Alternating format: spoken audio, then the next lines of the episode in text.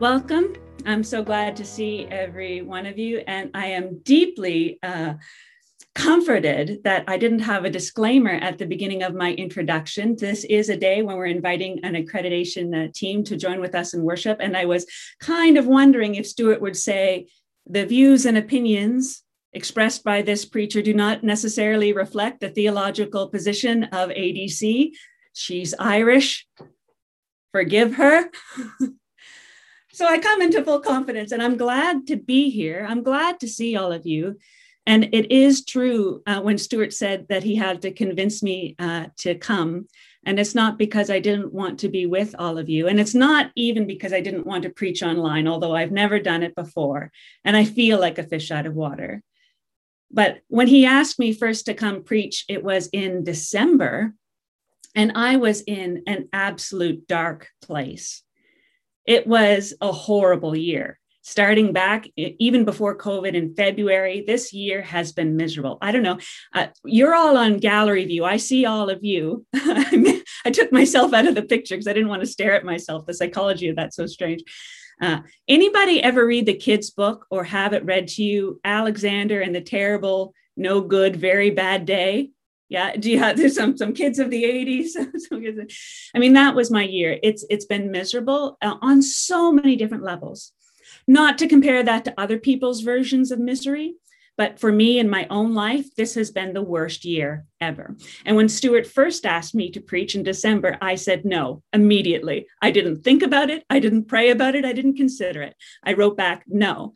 And then i gave some sort of excuse you know being busy and all of that uh, but it was because I felt no good news to share. Have you ever been in that spot? Many of you are preachers.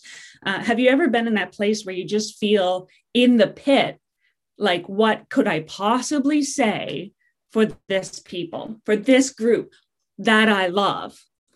And so he he wrote back, I don't know, days later. He said, "Well, how about March?" It was like he was looking down into Job's pit. He's like, "Well, how how about in March?"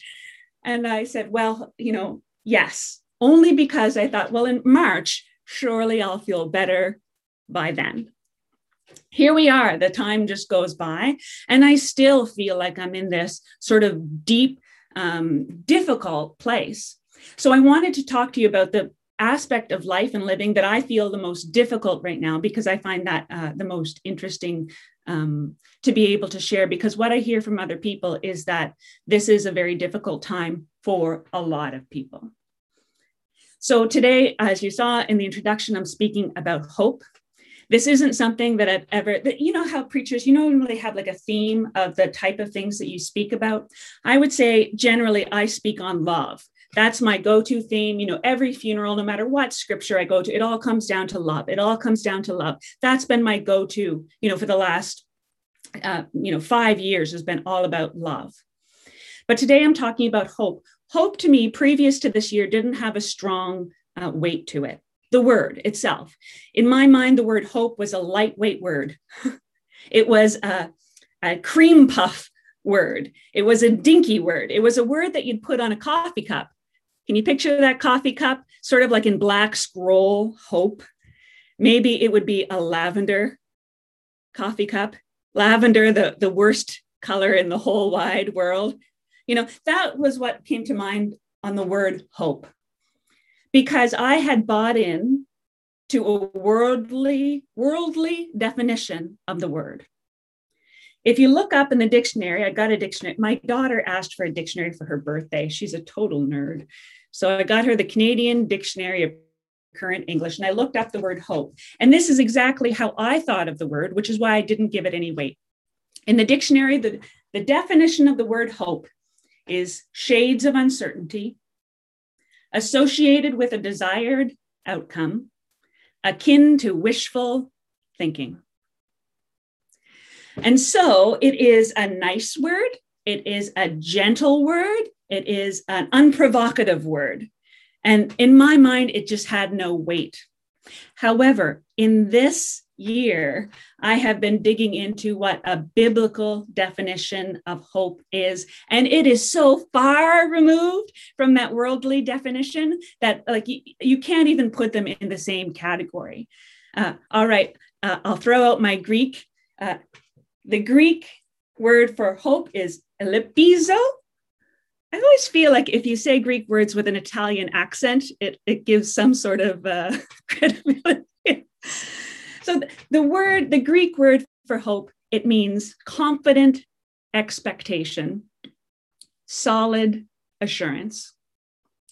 Today, going through the scriptures, what I hope to provide you with is to go through a biblical understanding of what hope is so that we can have a framework to stand on in the day of difficulty. A biblical understanding of hope recognizes the substantial present difficulty of living. It's tied to theology of faith. You think of that Corinthians verse faith, hope, and love. And the greatest of these is love. The word hope is very closely tied into the word faith. And I'd like to talk about some misguided, common mistakes about what we ho- think hope is, and, and hopefully an encouragement for your uh, for your present need, whatever it is.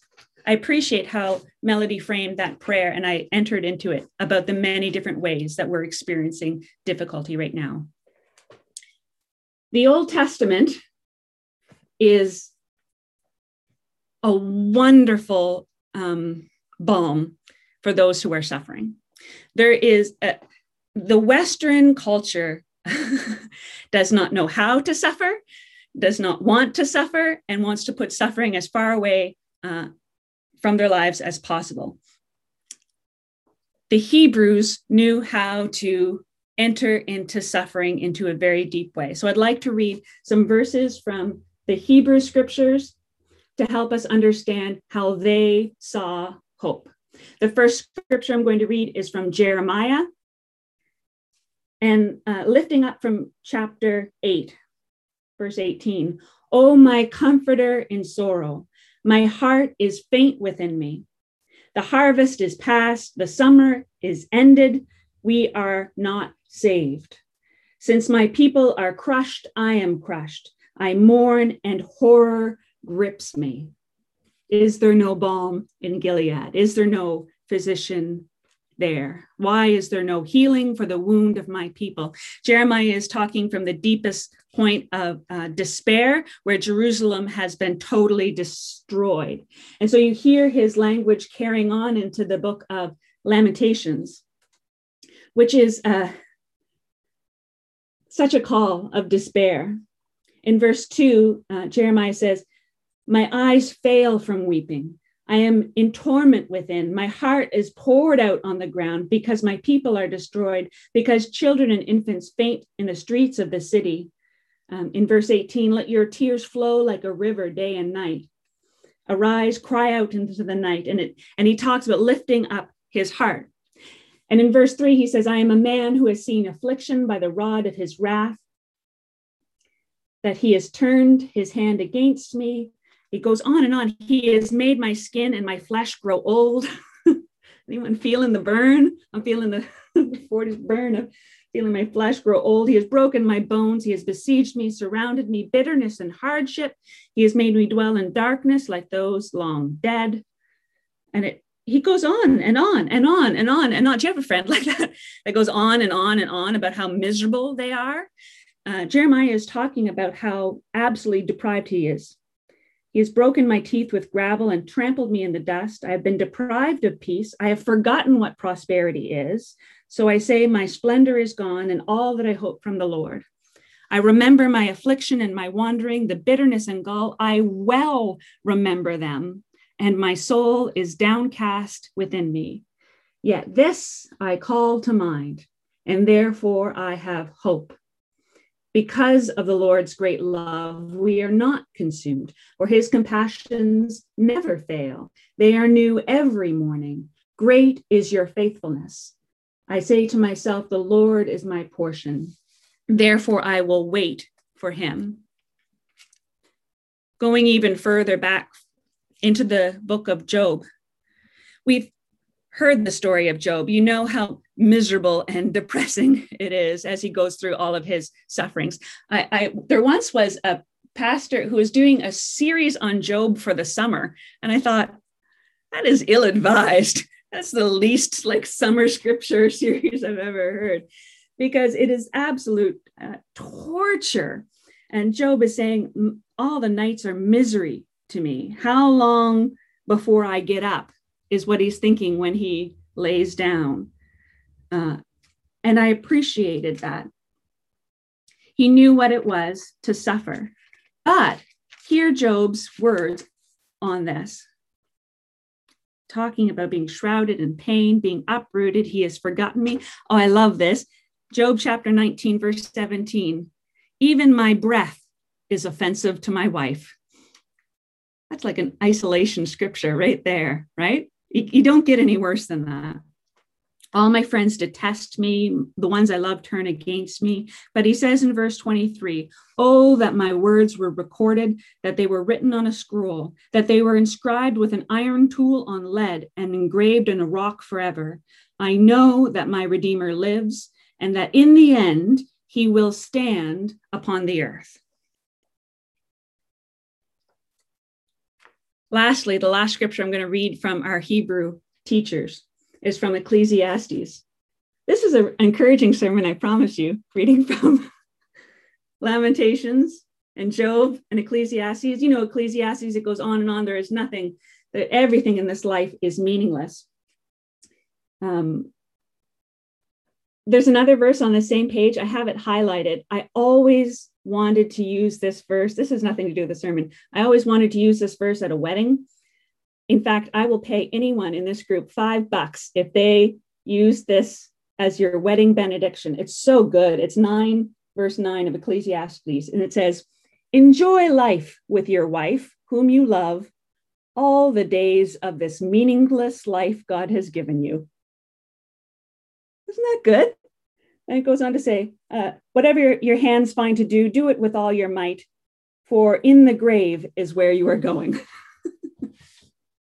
It's chipper. So here's what Ecclesi- so this is this is somebody who understands suffering. And even the author of Ecclesiastes says, anyone who is among the living has hope. Anyone who is among the living has hope, for even a live dog is better off than a dead lion. The word of the Lord for us as people. So the Hebrew authors understood what it was to suffer and understood what it was to have hope. This is very different than our definition of shades of uncertainty, akin to wishful thinking. That isn't what hope is about. So, hope isn't being chipper. you can hear that from those authors. Uh, hope isn't thinking things are going to get better you can hear that all of those authors are, are really saying things are probably going to get worse. Hope isn't naive optimism. So if you're an optimist, hands up if you're an optimist. Is anybody here like just innately sunny? You know, you're going to see. Uh, the rest of us wonder about you. Um, so if you're an optimist, it's having the attitude that things are going to get better. You know, tomorrow the sun will come out. Uh, those are the optimistic people. Um, the war will soon be over. Uh, the vaccine, once we're all vaccinated, we'll be able to return to normal life. Uh, my wounds are going to heal. The cancer treatments are going to work. The epidemic will stop. Those are all optimistic perspectives, and that's fine. They can be right, they can be wrong. But that isn't what hope is. Hope isn't thinking someday things are going to get better our Hebrew teachers, they instruct us that we don't have to be optimists to have hope. We can believe that things are going to get absolutely worse and still have hope. In fact, a biblical understanding of hope frees us from having to predict the future at all. It allows us to let go of those things that we're clinging on to to happen in order for us to be hopeful. It allows us to live in our troubles. It allows us to live in the depression, in the destruction, in the disruption, in the trust that we are not alone.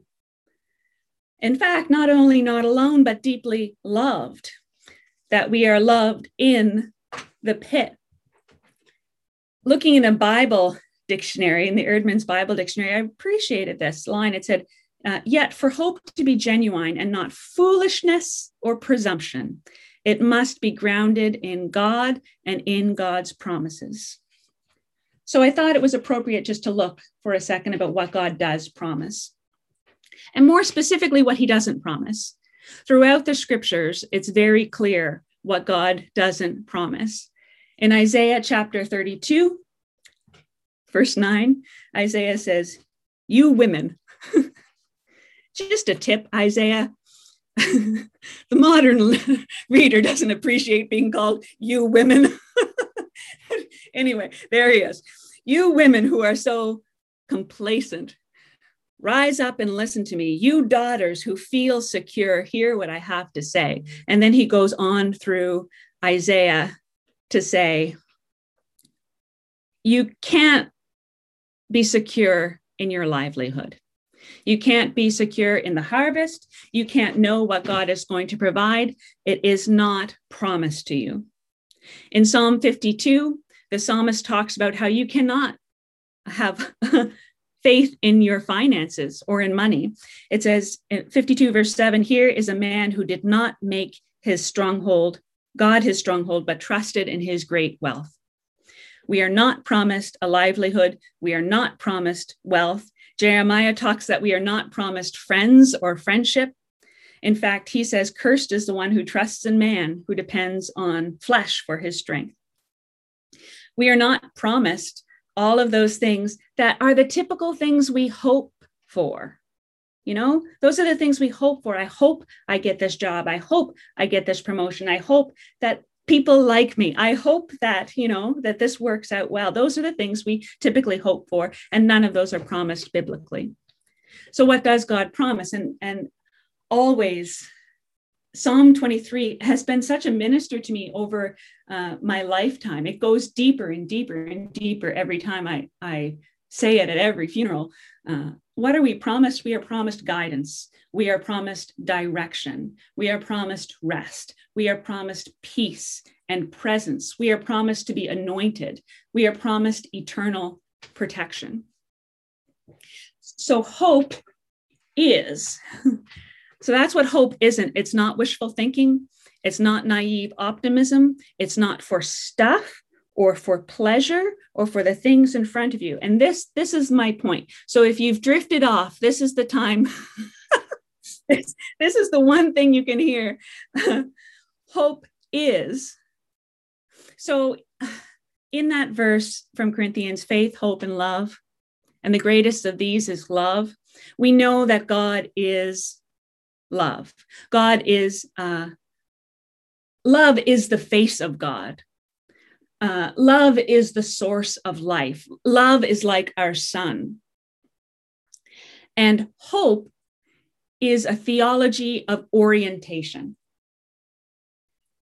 If love is the face of God, then hope is a positioning and a looking an alignment into the face of God.